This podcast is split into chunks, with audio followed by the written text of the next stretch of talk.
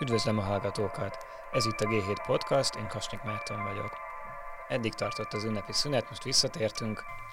Itt van velem Marton Péter, a Corvinus Nemzetközi Tanulmányok Intézetének docense, és egyben a Külpolitika elemzése című könyvnek a szerzője és arról fogunk beszélgetni, hogy ez az új közel-keleti helyzet, amivel meglepett minket 2020, ez egyáltalán hogyan alakult ki, és milyen, milyen kifutás van benne, és hát megpróbálunk egy ilyen nagyobb évű képet adni arról, hogy nemzetközi kapcsolatok elméletén belül hogyan lehet elhelyezni azt az amerikai külpolitikát, ami hát így elsőre kicsit kaotikusnak tűnik, aztán lehet, hogy másodikra is.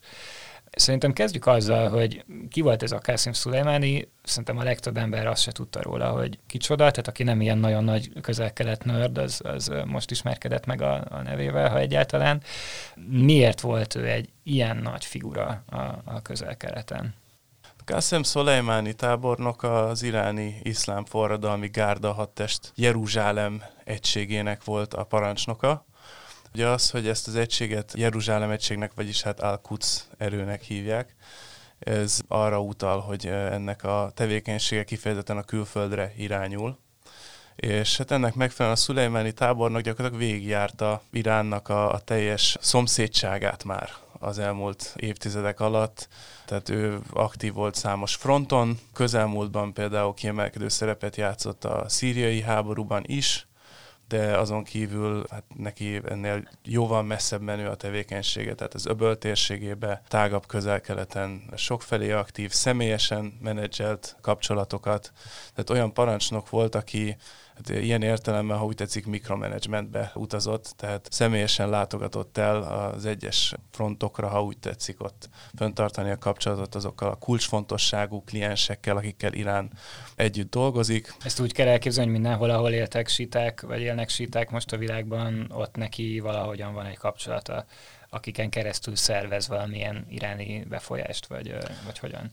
Hát ennél, ennél igazából komolyabb a dolog, tehát nem, nem egyszerűen arról van szó, hogy egy ismeretségi hálózaton keresztül érvényesülne ez a fajta befolyási építés iráni részről, hanem hát itt megvannak a szervezeti alapjai, tehát azokon a helyeken, ahol Iránnak komoly érdekeltségei vannak, ott adott esetben már helyben meglévő alapokon, vagy akár kívülről segítkezve ezek felépítésében létrehozzák azokat a szervezeteket, akik Irán proxiaként, tehát ilyen helyettesítő szereplőként képesek eljárni az adott közegben, és ezeknek a koordinálásában, irányításában a Szolejmáni gyakorlatilag egy ilyen közvetlen szerepet játszott, tehát személyesen utazott a helyekre, mint említettem. A halála előtt is Beirutból érkezett Bagdadba, tehát végigjárt különböző helyeket, gyakorlatilag egy utasszállító repülőgép fedélzetén érkezett, tehát uh-huh. ez egy nagyon érdekes körülmény a halálával kapcsolatban, hogy nem egy ilyen szuper agyon biztosított konvojban utazott, vagy Két hatalmas fegyveres kísérlettel, igen, igen, meg állig páncélozva, meg golyóálló mellény, meg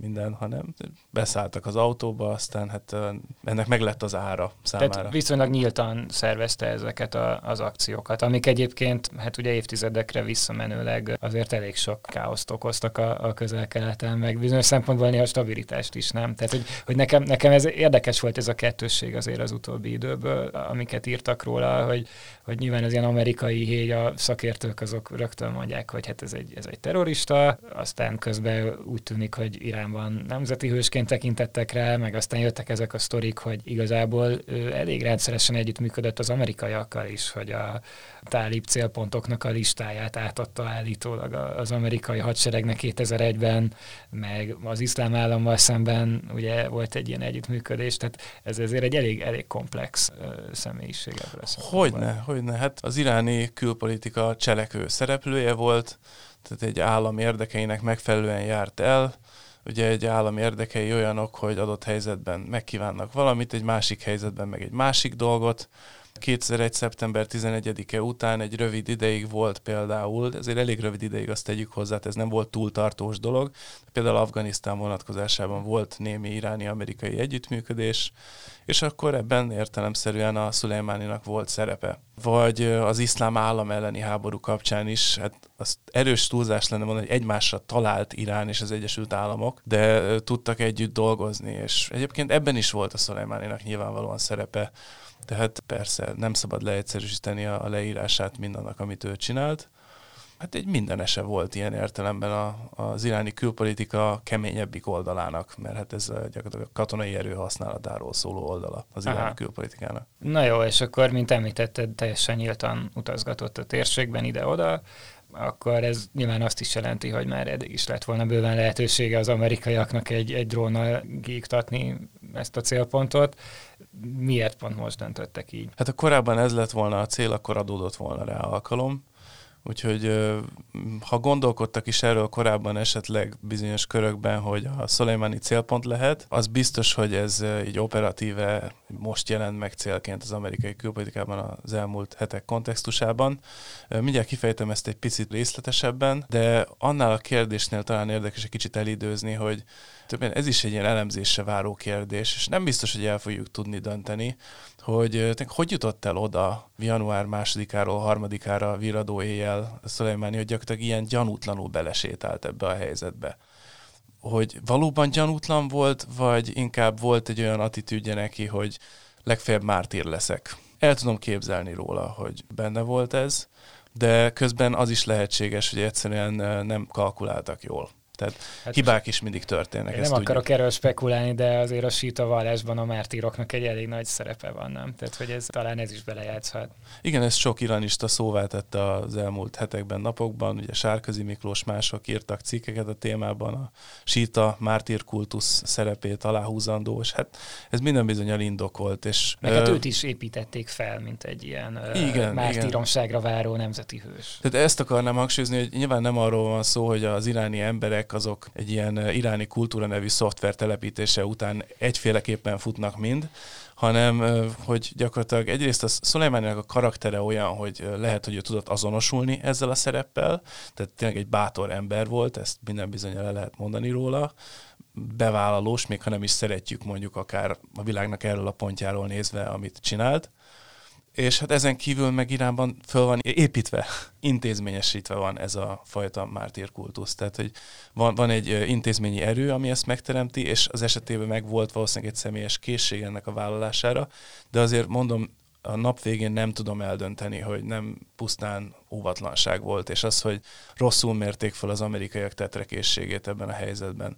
És akkor valószínűleg itt lenne érdemes belemennünk egy picit, hogy mi történt mert uh-huh. az igazság, hogy nem, nem kapott megfelelő hangsúlyt érzésem szerint az elmúlt hetek sajtó értékeléseiben. Megjelent természetesen, de nem dominánsan, hogy ez a folyamat, ez gyakorlatilag tavaly december 27-én indult el, uh-huh. amikor volt... Akkor egy amerikai. Így van, tehát uh-huh. hogy nem első alkalommal, mert tavaly elkezdődtek ezek a kisebb, nagyobb támadások, aknavető tűz, rakétatűz amerikai támaszpontok ellen Irakban, de 2019. december 27-én először ez halálos áldozattal is járt, és ez egy jóval komolyabb támadás is volt a korábbi kisebb incidensekhez képest. Minden relatív, tehát nem úgy kell elképzelni, mintha Stalingrádról beszélnénk, de tehát gyakorlatilag 30 tüzérségi rakétát elereszteni egy amerikai-iraki katonai támaszpont irányába, azért az már komoly szándékra utal és hát ezt az iraki Hezbollah brigádok követte el. Ez egy iráni finanszírozású síta iraki paramilitáris erő. Tehát szinte kizárt, hogy az iráni rezsim ezt ne okézta volna le mondjuk ezt a támadást. Erősen valószínűtlennek tartom, hogy ne tudtak volna róla előre, hogy egy ennyivel komolyabb támadás készül egy jelentős amerikai-iraki katonai támaszpont ellen. És amúgy ennek volt közvetlen előzménye? Tehát ennek az eszkalációs lépésnek, amit az irániak csináltak? Tehát, hogy, mert ugye erről majd beszéltünk külön, hogy most Iránban mi a hazai helyzet, és akkor ennek milyen külpolitikai következménye van, hogy a rezsim úgy érzi, hogy így erőt kell fitoktatni, vagy valami ilyesmi, de hogy ennek, ennek van valamilyen különös oka, hogy, hogy ők úgy gondolták, hogy lehet már annyira durvítani, hogy, hogy ennyire keményen megtámadjanak egy, egy amerikai támaszpontot. Az mindenképp izgalmas téma, hogy a, a belső iráni politikai események hogyan léphettek érintkezésbe ezekkel a történésekkel így okozatilag, de azért elsősorban a külső történések felől közelítenék, ami a magyarázatot illeti. Tehát nyilván a, az öbölben a feszültség általános szintje igen magas, a szaudi-iráni viszony nem mondható optimálisnak. Mondjuk ez nagyjából azóta így van, amióta én az eszemet tudom, és még néhány évtizedre visszamenek. igen, igen, tehát valószínűleg új dolgokat ezzel senkinek nem mondok. Mondok még egy megdöbbentő dolgot, az amerikai-iráni viszony sincs igazán jó helyzetben ilyen szempontból. És hát közben ugyanakkor a Trump részéről ugye látszik a szíriai lépések kapcsán, hogy azért el tud fogyni a türelme, nem feltétlenül hisz abban, hogy amerikai katonáknak tartósan ott kell állomásozniuk a világnak bizonyos értelme távoli pontjain, még a fontos pontokról is van szó, de távoli pontjain és mivel érzékelhető, hogy esetleg az amerikák nem akarnak azért tényleg egy ilyen nyitott végű, ilyen örökké tartó jelenlétet Irakban, uh-huh. hát az iszlám állam miatt mentek vissza gyakorlatilag. És az iszlám állam, ha nem is ért teljesen véget, de azért alapvetően sikerült vele nagy részt leszámolni.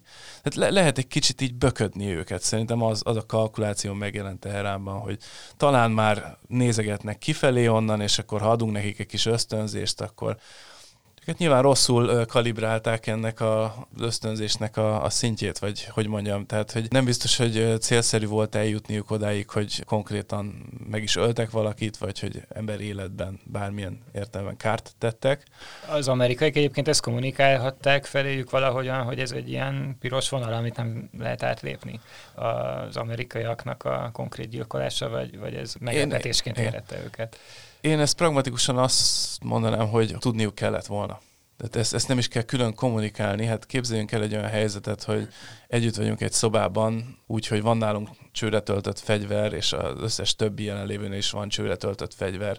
Ez két esetben működik. Az egyik eset az, hogyha nagyon megbízunk egymásban, mert ezer éves jó barátok vagyunk, és tudjuk, hogy nem egymást akarjuk lelőni, vagy akkor, hogyha vannak bizonyos szabályok, tehát senki nem tesz félreérthető mozdulatokat például. Uh-huh. És Irak esetében gyakorlatilag ilyen együttlakásos berendezkedés volt, mert az iszlám állam elleni háború részeként ott iráni és amerikai erők egyszerre vannak jelen. És hát ezek között nem került sor harcérintkezése. Egyébként Szíriában is hozzáteszem hasonló volt ugye a helyzet és hát, hogy nem került sor közvetlen összecsapásra ezek között az erők között, az nem véletlen. Hát tudták, hogy az egy nagyon aggasztó helyzet, hogyha ez bekövetkezik, mert onnétól nem lehet tudni, hogy kinek a fegyveresül el legközelebb. Úgyhogy ezzel mindenképp átléptek egy Rubikont az irániak, amikor az általuk támogatott Hezbollah brigádok egy ilyen támadást kiviteleztek az amerikaiak ellen.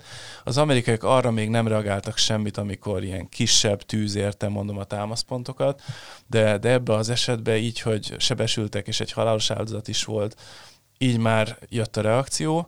Tehát ha úgy tetszik, a kommunikáció akkor történt meg legkésőbb, amikor két napra rá, december 29-én a Hezbollah brigádoknak különböző objektumait bombázták az amerikaiak. Lőszerkészleteiket semmisítették meg, így meg vezetési irányítási pontokat támadtak, hogy ez a gyakorlatban mit jelentett, sok minden lehet, de mindenki ilyen irányítási pontok, ahonnét ők a műveleteiket koordinálták, és konkrétan biztos, hogy kárt tettek a milíciában, hiszen volt kit eltemetni, tehát a, a jelentések olyan 25 fő körüli halálos áldozatról szólnak, és hát a temetések után durvult el azután a helyzet Bagdadban. Tehát a Aha, temetésen jelen volt tömeg, Aha, lett rászervezve az amerikai követségre Bagdadban, hogy oda menjenek, hangos beszélőn koordinálták őket, hogy most, most tessék köveket dobálni, most akkor tessék lerohanni. Igen, és akkor ez a... az amerikaiakban gondolom, ami Teherán meg Bengázi után így beindított egy ilyen negatív spirált, hogy Pontosan. Hát a, rossz emlékeket idézett fel. Igen, hát a hallgatók kedvéért tegyük hozzá, hogy tehát ugye visszamegy az iszlám forradalom idejéig Iránban,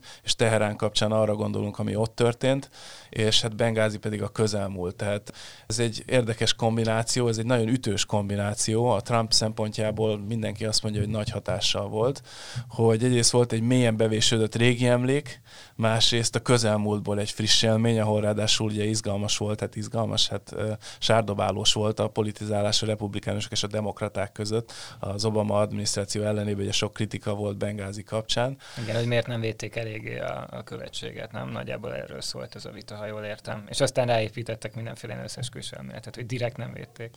Igen, hát gyakorlatilag ezek az ügyek szoktak itt sárdobálás keretében előkerülni, vagy ezek a fajta érvek, gondolkodás. És hát Trump állítólag annak idején nagyon frusztráltan figyelte például a túzdrámát az iráni amerikai nagykövetségen, és hogy őt, őt konkrétan iszonyatos indulatra késztette az, hogy mi vagyunk mégis a legnagyobb hatalom a világon, és, és nem tudunk oda csapni ezeknek, és nem tudunk rendet csinálni, és annak ellenére, hogy egyébként azóta nem feltétlenül volt egy kifejezetten agresszív külpolitikát folytató elnök, ebbe a helyzetbe teljesen teljesen ráállt egy olyan pályára, hogy ő neki most vissza kell vágnia, és ez ilyen több lépcsőben zajlott le, tehát az első körben ő megelégedett volna ezzel, hogy légicsapásokkal ugye egy válaszcsapást mérnek a Hezbollah brigádokra, tehát nem is közvetlenül Iránra, csak az iráni akat helyettesítő helyi szereplőre, uh-huh. de utána jött a követségnek ez a kvázi ostroma, és ezt látva úgy értékelte a helyzetet, hogy hát itt nyomás alatt vagyunk, és az irányak azt hiszik, hogy mindent lehet, és meg kell velük értetni, hogy ez nem így van. És ehhez jön hozzá az amerikai döntéshozatalnak a sajátos procedúrája, hogy igen, gyakran ilyenkor az van, hogy a, például a hadvezetés letesz opciókat az asztalra. Mm. És akkor körülbelül, mint egy gyors étteremben, kiválasztom, hogy akkor melyik menüt szeretném. Rábökök egy ABCDF verzióból az egyikre, hogy most legkevésbé durva, meg legdurvább között egy ilyen spektrum, nem? Pontosan. És hát ez pont azért van, hogy ilyen értelemben életszerű opciók kerüljenek az asztalra, tehát mindenképp megvalósíthatónak gondolt lépéseket vessenek fel az elnöknek, de ugyanakkor mégis a megválasztott politikai vezető gyakorolja a, a döntéshozatali jogkört, tehát ő az, aki megmondja, hogy mi az, ami mellé az ő saját felelősségét oda meri tenni és hát a Trump bizonyos mértékig a, állítólag a javaslattevők meglepetésére ezt az opciót választotta, tehát kifejezetten ebbe a kemény irányba indult el, miközben nem feltétlenül erre számítottak azok, akik letették az opciókat az asztalra. De hát hozzáteszem, hogy azért az meglepett, hogy szivárogtak ki ilyen kritikus észrevételek, hogy hát nem gondoltuk volna, mert azért akkor miért tették le az asztalra? Tehát akkor valakivel el kéne beszélgetni, hogy miért tett le olyan opciót az asztalra, amit nem gondolt a legjobbnak. Hát Vagy nem gondolt jónak egyáltalán? Mert ha ez a helyzet, akkor, akkor már konkrétan lehet, hogy el kéne számoltatni az illetőt érte. De, de minden esetre Trump elé ezek kerültek, a hadvezetés gyakorlatilag a saját felelősségével azt vállalta, hogy ezek életszerű opciók, a Trump meg a maga politikai felelősségével vállalta a döntést ezzel kapcsolatban. És hát innentől fogva nyilván az volt egy izgalmas kérdés, hogy ellenőrizhetők-e a következmények. Tehát kialakul egy ilyen válsághelyzet, ahol lehet tudni, hogy a másik válaszolni fog, meddig megy el ez a válasz. Hát igen, igen, ez a kérdés, hogy ugye most ezt csütörtökön veszük fel ezt a beszélgetést, és most az az aktuális helyzet, hogy volt egy provokáció, volt egy retorzió, volt arra is egy retorzió, arra is egy válasz, arra még egy provokáció, aztán megölték Szulajmánit, és aztán most az irániak tegnap ugye egy rakétatámadást intéztek két amerikai bázis ellen, amit ugye az otthoni propaganda elképesztően felnagyított, és nyilván bejelentették otthon az ottani közszolgálati médiumokban, hogy, hogy itt megsemmisítették az amerikaiakat Irakba, de aztán a Trump meg úgy állhatott az újságírók elé, ahol, hogy, hogy azt mondhatta el, hogy ez igazából egy ilyen megfutamodás tulajdonképpen Irán részéről nem halt meg senki, nem is voltak olyan nagy károk.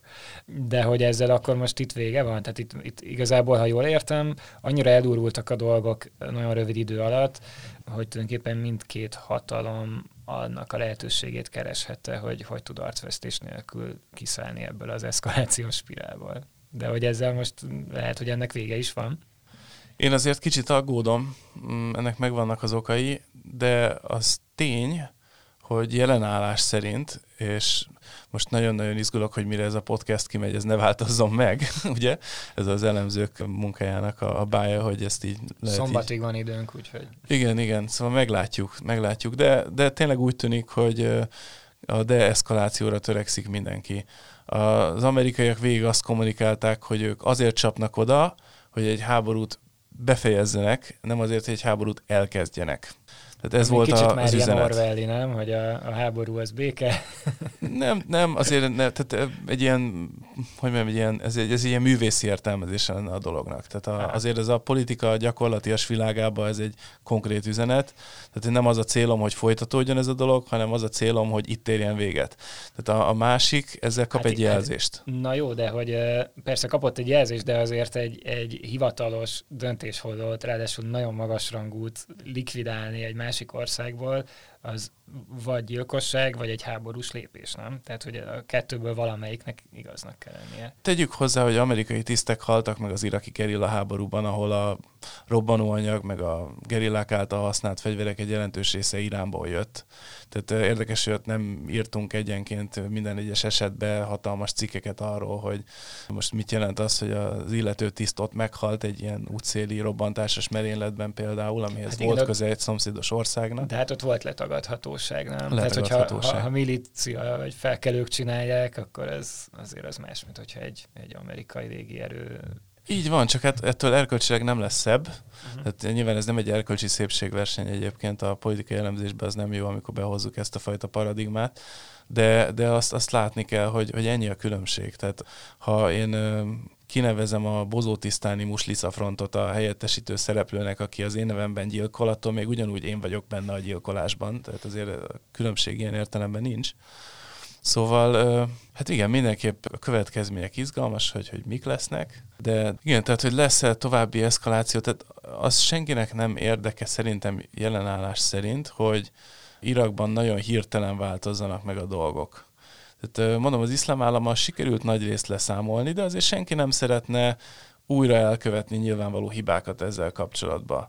Túl korán annak jegyébe, hogy már a azon a bizonyos problémán túli helyzetben vagyunk, nekiállni ennek megfelelően eljárva, ideje korán lépve gyakorlatilag egy ilyen, ilyen vákumot teremteni. Tehát az amerikaiak most hirtelen kimennének Irakból, például Európának megjegyzem, igen rossz lenne, ahhoz képest, hogy itt mennyi kritika jön az amerikaiak irányába, mert Európa nem nagyon tetrekész azzal kapcsolatban, ami ott van.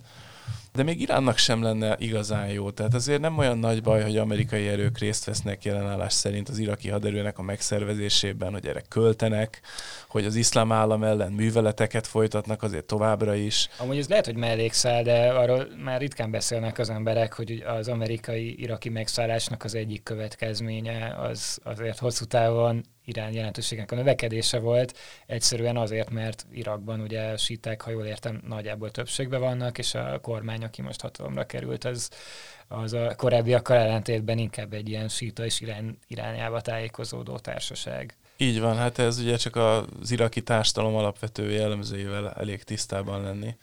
Ugye a síták vannak többségben, síta arabok, és azzal, hogy a Saddam Hussein rendszere megdőlt, hogy Saddam Hussein el lett mozdítva a hatalomból, ezzel olyan politikai változások jöttek, amik végül a sítákat hozták pozícióba Irakban. Bár bonyolult, tehát Irakban a kormányzás azért igazából ilyen sokpárti együttműködésen alapul, igazából mindenkinek benne kell lennie ahhoz, hogy stabil lehessen, de ezzel együtt hát Iránnak mindenképpen javulást jelent a helyzet. Tehát 2003 óta, ahogy Irakban változott a, a helyzet, az Iránnak inkább jó, mint nem. Hát igen, tehát ők befolyást szereztek egy, egy olyan országban, akivel ugye korábban egy elég hosszú és véres háborút vívtak, tehát ja, ez, ez, ez nekik valószínűleg inkább jó volt. Igen, ugye az iraki tömegpusztító fegyver programok kérdésére érdekes visszautalni, hogy ugye van ezzel kapcsolatban egy sok szempontból naív diskurzus máig, ez a podcast nem arról szól, hogy most ezt részleteiben rendbe tegyük, úgyhogy nem vállalkoznék itt hirtelen erre, de úgy azt érdemes végig gondolni, hogy, tehát, hogy Irakot miért érdekelték tömegpusztító fegyverek. Jó, persze az amerikaiak elrettentése, vagy bárki támadónak az elrettentése lehet ilyen indoklást is adni ennek, de hát azért elsődlegesen Irán foglalkoztatta Saddam Hussein-t, amikor tömegpusztító fegyverekkel foglalkozott. Úgyhogy hát ez, ez volt az iraki hát magatartás hátterében. Nem is a terrorizmus, meg, meg nem, Nyilván Izrael is. szempontjából érdekes dolgok. Aha. Még azt sem akarom elvitatni, hogy Izraelnek van jelentősége ebből a szempontból, mert miért ne lenne, hát muszáj, hogy legyen ugye egy ottani vezetőnek a gondolkodásával. De hogy közben azért Iránon tartotta az egyik szemét mindig, az, az teljesen egyértelmű. Tehát egy Saddam Hussein számára így nézett ki a helyzet és Irán számára következésképp az, hogy egy félig meddig baráti, vagy inkább baráti kormány van Bagdadban, azért az szerencsés. Viszont hát van egy tágabb térség is, amiben nézzük az eseményeket, és ez az, amire egy picit aggódom, tehát annyira sok fronton történhetnek fejlemények, amelyek kapcsán visszaeshetünk ebbe az eszkalációs spirálba, amit kibontakozott az elmúlt napokban, és talán lecsengőben, aztán majd meglátjuk, hogy mi lesz vele, hogy hogy azért van még itt kockázat. uh-huh. és ezt menedzselni kell. Tehát, ugye itt az elmúlt években történt számos figyelemre méltó incidens, ugye a jemeni húszi gerillák használtak elég komoly eszközöket, rakétákat, támadásokhoz, például Szaudarábia ellen, vagy például hajók ellen, amerikai hadihajókat is ért támadás, méghozzá ilyen kínai gyártású, Iránból Jemenbe került hajó elleni rakétákkal.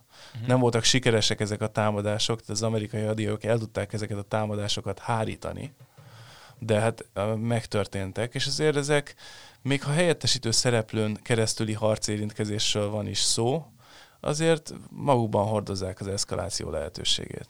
De mondjuk az éles háború, az viszont nem tudom, hogy ezt mennyire lehet kizárni, de hogy, hogy ha jól értem, az amerikaiak is írtóznak ettől, meg az irániak is, nem? Az amerikaiak biztos, hogy nem szeretnének egy hatalmas háborút, ahogy szerintem azért nagyjából Irán sem szeretne. Tehát a szárazföldi nexus, az szerintem, ha jól értem, azért kizárható, mert, mert a közvélemény se támogatná, és azért az ott számít. A megszállás az egészen biztosan egy nagyon rossz perspektíva lenne például amerikai szemszögből. Iszonyatos emberi erőt kívánna, nagy valószínűséggel ellenséges közegben történne, ha egyáltalán történne ilyen valamikor is, és hát ilyen körülmények között senki nem akar ott lenni tartósan sehol. Szóval még egy dolog aggaszt, hogy Irán sem akar valószínűleg egy nagy háborút, de engem például aggaszt, hogy mennyire az ő értelmezésükben Izrael és az Egyesült Államok az egyes ugyanaz a szereplő szinte. Tehát például most is az elmúlt napokban is voltak olyan megnyilvánulások, hogy és Izraelről sem fogunk elfeledkezni. Miközben igen, igen, pont igen. most ebbe Izrael nem volt benne. Meg bedobták Dubajt és Hajfát, mint potenciális célpontot. Igen, tehát hogy ez, van náluk egy, ez, ez, a, ez a tendencia, hogy, hogy gyakorlatilag elkerülhetetlenül Izraelre és az Egyesült Államokra egyként tekintenek, és ezt annyira sokszor hallom tőlük, hogy meg komolyan aggódom, hogy, Egyébként ők tényleg valószínűleg képesek higgadt politikai elemzésre is, tehát azért mutatták már számos helyzetben, hogy tudnak kalkulálni. Legutóbb ugye a, alapvetően patika mérlegen kiszámított ellencsapás kapcsán, amivel tényleg nem léptek át egy olyan vörös vonalat az amerikaiak ellenében most Irakban, hogy folytatódjon az eszkaláció.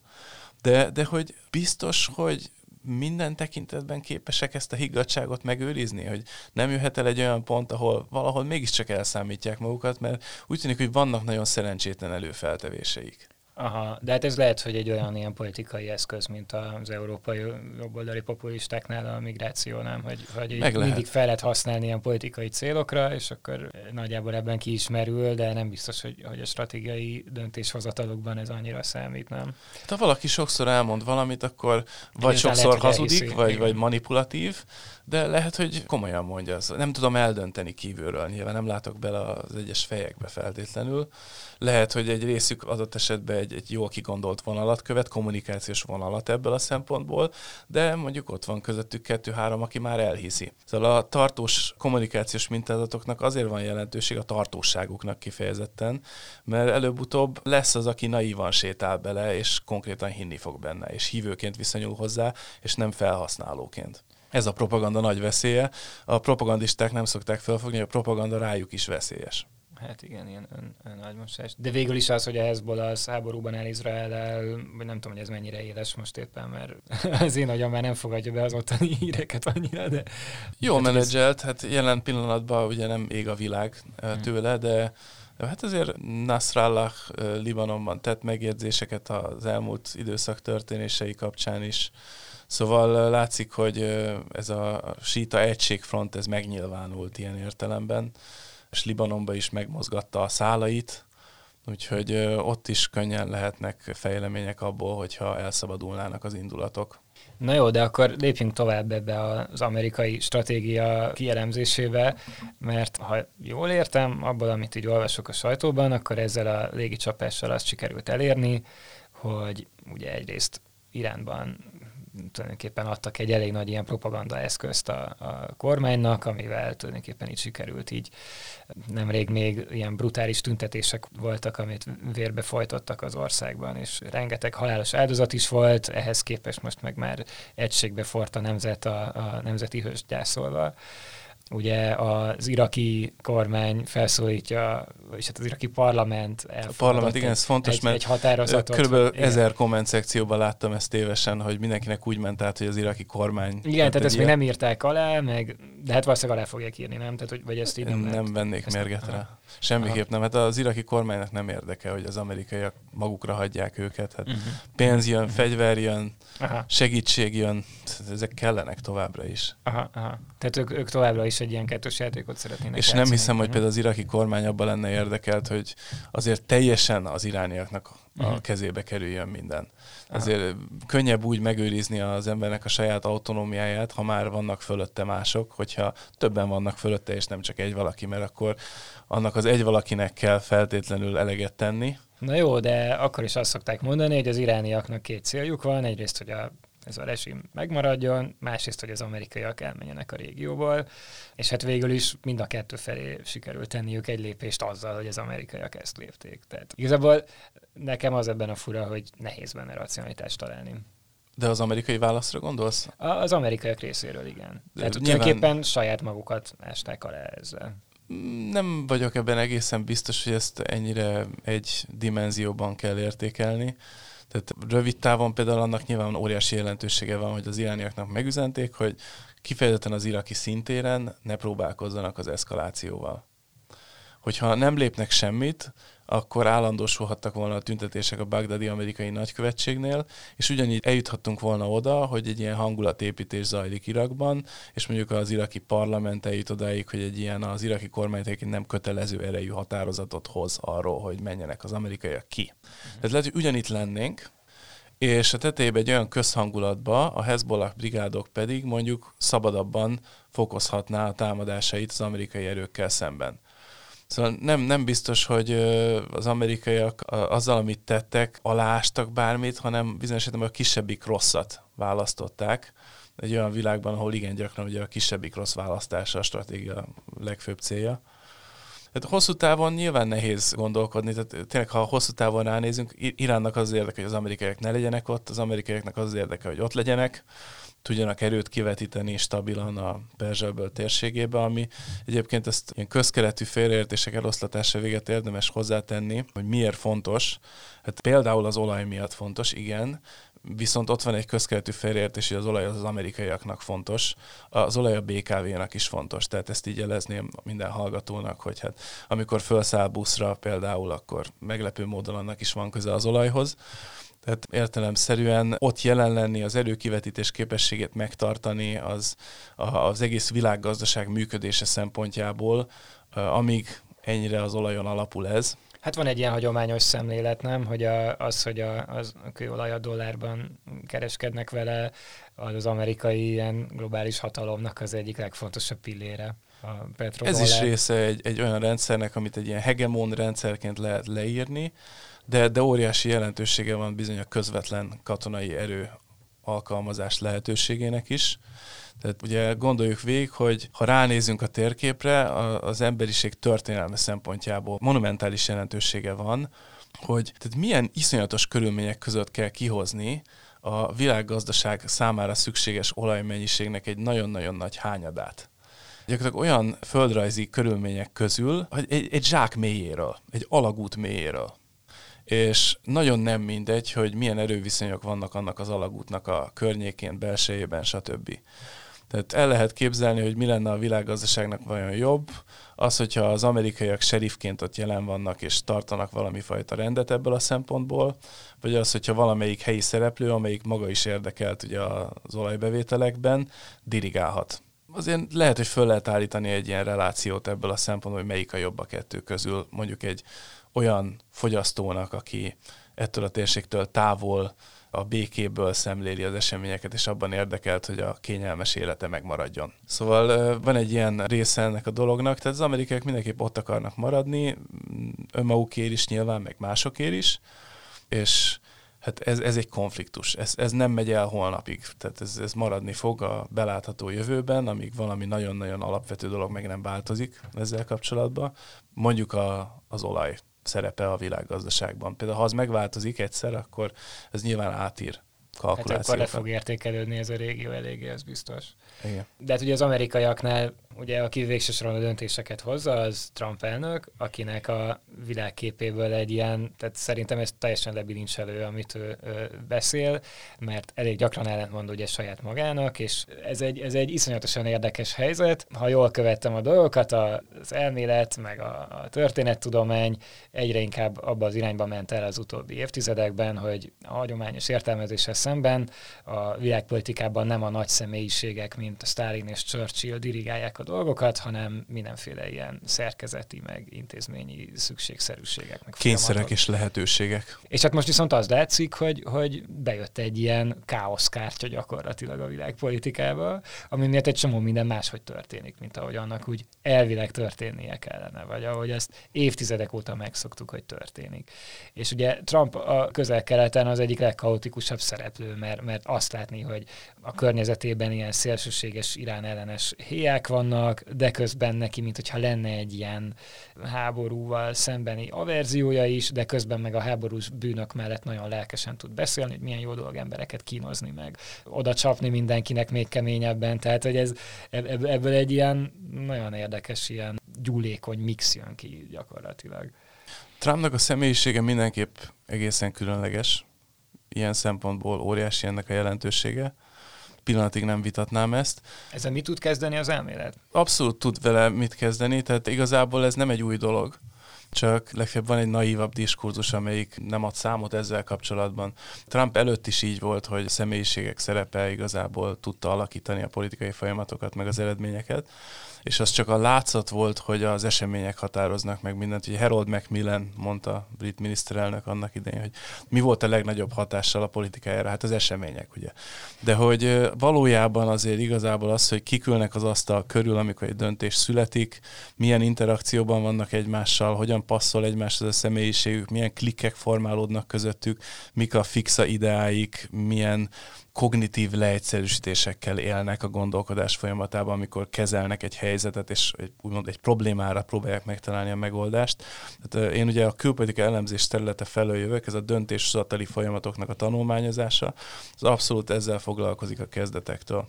Úgyhogy rengeteg példát tudnék mondani korábbról is, hogyha tényleg a döntéseket részleteikben nézzük, akkor az, amit a, a Trump esetében látunk, hogy tényleg úgy tűnik, mintha az autónál a kormányt rángatnák a kezek, illetve maga az, aki a kormány előtt ül is néha egy kicsit szórakozottan vezetne, ez igazából megvolt máskor is.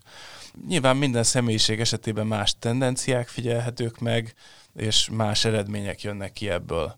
Az Obamára nagyon jellemző volt egy olyan fajta döntéshozat, hogy elnyújtotta a döntéshozatali folyamatokat, 280 szakértőt meghallgatott, lehet, hogy jobb lett volna már rég hozni egy határozott döntést, és késznek lenni arra, hogy egy kicsit egyszerűbben szemlélje a problémákat. Hát igen, például a szíriai döntéshozatát gondolom ők se sikernek tartják számon, így utólag mondjuk. Ebben egészen biztos vagyok. Igen, igen. igen. De mondjuk a, a, pont az iráni atomalkunál, amiről ugye nem beszéltünk, de ennek a mostani helyzetnek egy elég fontos előzménye, ott viszont be bejött, nem? Tehát, hogy azért ezek a folyamatok, vagy ilyen, hogy mondjam, rendezett körülmények között megtartott folyamatok, tárgyalni emberekkel, meghallgatni álláspontokat, jutni egy mindenki számára elfogadható konklúzióra, ez azért így, így tud eredményeket is hozni. És Együttműködő partnerek esetén egy ilyen gondos, óvatos megközelítés, megfontolt előrehaladás minden bizonyal szerencsés. Tehát nyilván a körülményektől is függ, hogy ki milyen mérleggel jön ki abból, hogy a saját tendenciái hogyan befolyásolják a saját politikáját.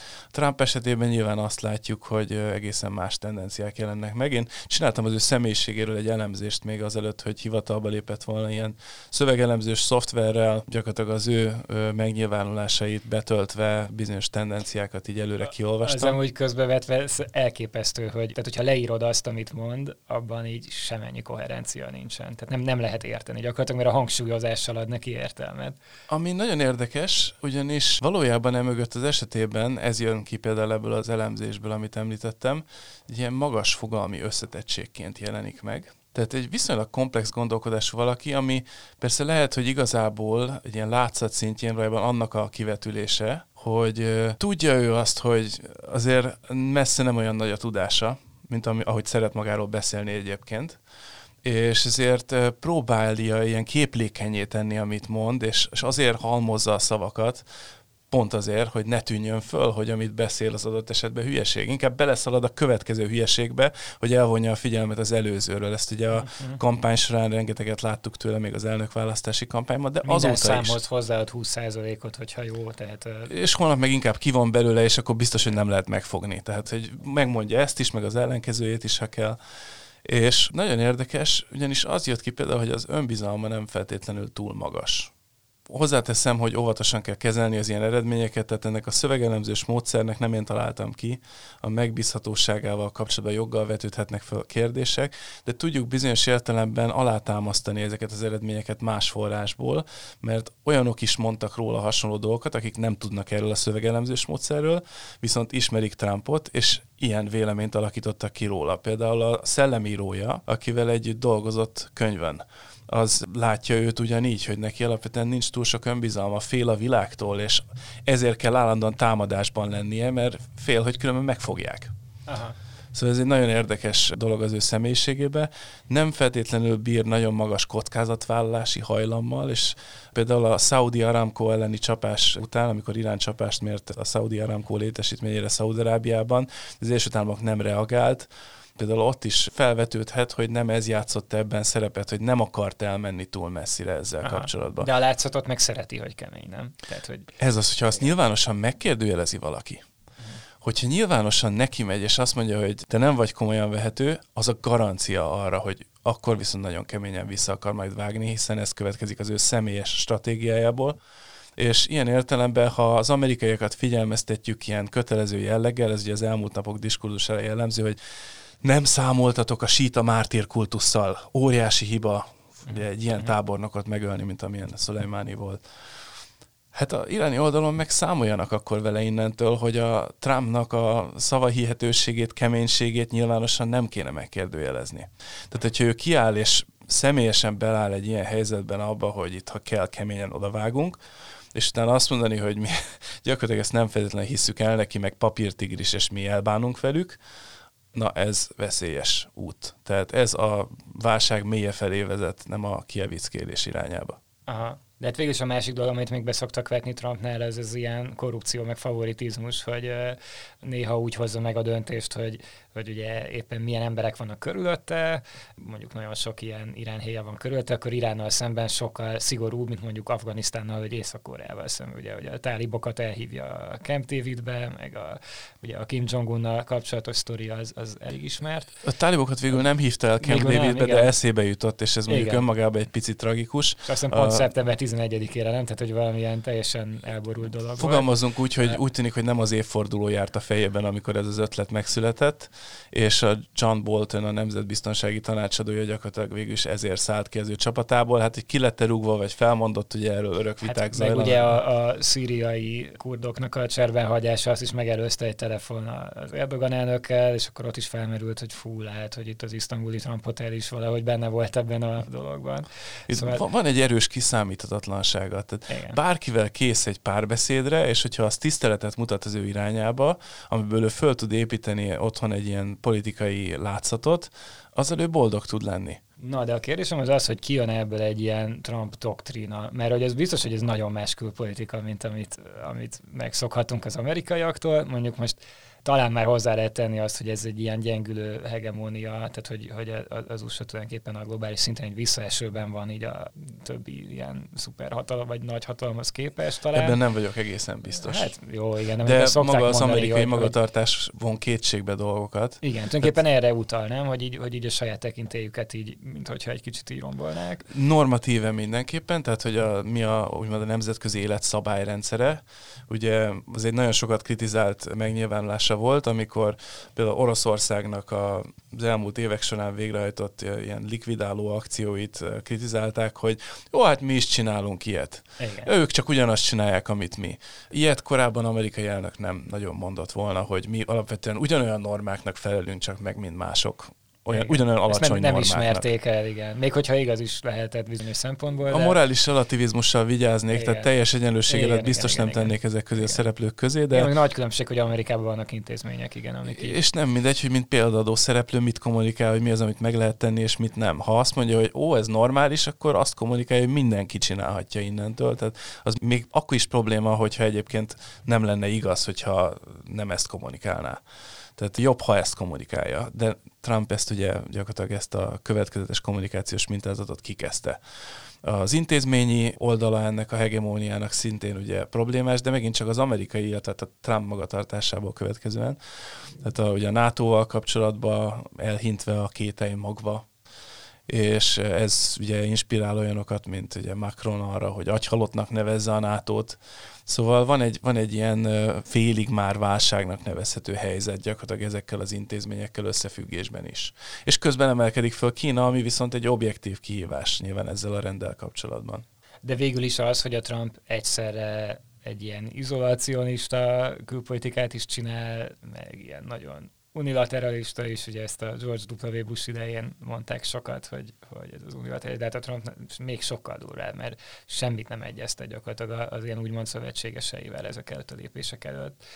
Tehát, hogy e- erre rá lehet húzni valamilyen, valamilyen izmust. Adhokizmus? Aha, aha. Körülbelül e- így lehetne leírni. Tehát ezt, Tehát ezt, ezt utólag így fogják leírni. A, Tehát a, a legfigyelemre méltóbb kvalitás, amit én kiemelnék. Csapkodás akár, bár sokszor a csapkodás hiánya is éppenséggel előkerül.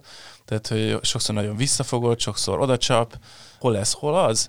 Minden megtörténhet, tehát a kiszámíthatatlanság. Aha. Nem volt még ilyen kiszámíthatatlan amerikai elnök, és ez, ez egy nagyon érdekes helyzet, hogy ez összességében hogyan hat a potenciális kihívókra, akik akár lokális, akár regionális, akár magasabb szinten kikezdegetnék az amerikai hegemóniát. Vagy szembeszállnak ilyen valóságsó forgatókönyveket kéne tanulmányozni, nem?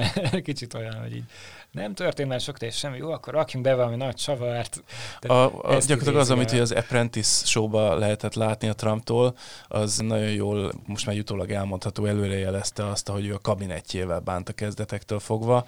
Ez így nagyon sok ember le lett cserélve menet közben, látványos viták nyomán, ugye a T-Rex, hát ez az ő gúnyneve volt szegénynek, a Rex Tillerson, az egykori külügyminiszter, ugye gyakorlatilag egy olyan vitába keveredett, szerintem ő sem számított rá, hogy ez lesz belőle, de hát belekeveredett a Trumpal, a főnökével, ha úgy tetszik, hogy melyiküknek nagyobb az intelligenciája, ugye a Trump kezdeményezte a vitát ki, ezzel ki, Ki a nagyobb kapcsolatban. barom, nem? Valami ilyesmi volt a, a kérdés. Hát a, a, a Trump megfogalmazásában az intelligencia mérete, tehát ő semmiképp nem a baromságban gondolt versenyezni. Persze ennek a külső megfigyelők részéről érthető, ha ez az olvasata.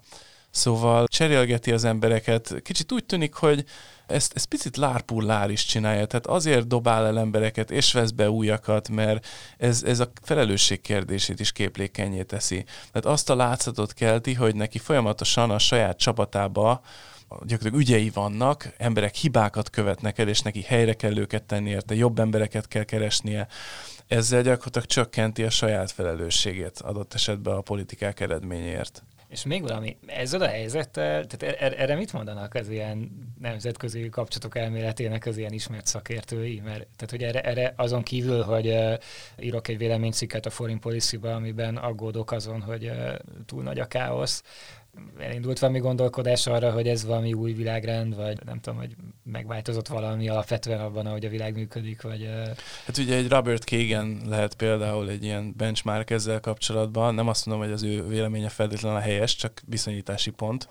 Hát ő egyenesen ugye a liberális nemzetközi rendnek az unmakingjéről beszél Trump által. Szóval ennyire drasztikus értékelések is léteznek ezzel kapcsolatban. Én szerintem nem tartunk még ott. Ugye az amerikai külpolitikával kapcsolatban azt nagyon fontos elmondani általános ismérvként, hogy többes számban lehet róla beszélni minden körülmények között, és ez máig igaz. Van egy elnöki külpolitika, persze, az elnök hoz döntéseket, de hát egyrészt ott van a kongresszus, amelyik nem tisztán egy törvényhozó szerv, hanem részben végrehajtó hatalmi jogosítványokkal is, olyan jellegű jogosítványokkal rendelkezik. Ilyen egy kettős végrehajtó hatalom hatalom van az Egyesült Államokban. Tehát a kongresszus ugye törvényeken keresztül például feladatokat szab a bürokrácia számára amelyeket annak végre kell hajtani, attól függetlenül, hogy az elnök az ezt gondolja adott kérdésben, vagy sem. Ilyen például, hogy az Egyesült Államok külügyminisztériuma évente emberi jogi jelentéseket készít a világ országairól. Attól, hogy a Trumpot nem érdekli személy szerint annyira az emberi jogok kérdése, ettől még a State Department csinálja ezt, mert még a 70-es években annak idején a kongresszus előírta ezt a És ott vannak az számára. emberek, akik továbbra is ott ülnek. Tehát vannak ezek a folyamatok, igen, amik mennek tovább. Az amerikai külpolitika folyamata az részben de nyilván egy jelentős részben nem, de, de részben független az elnöktől. Na jó, hát azt hiszem erről még elég sokáig tudnánk beszélgetni, de már jó sok ideje húzódik a beszélgetés, úgyhogy nagyon köszönöm, hogy eljöttél. Marton Péter volt a vendégem a Corvinusról. Én is nagyon köszönöm a hallgatóknak a figyelmüket. Találkozunk a jövő héten, aki még nem követ minket a valamelyik podcast abban, azt kérném arra, hogy, hogy nyomjon egy követésgombot, meg lájkoljatok minket a Facebookon. Viszlát!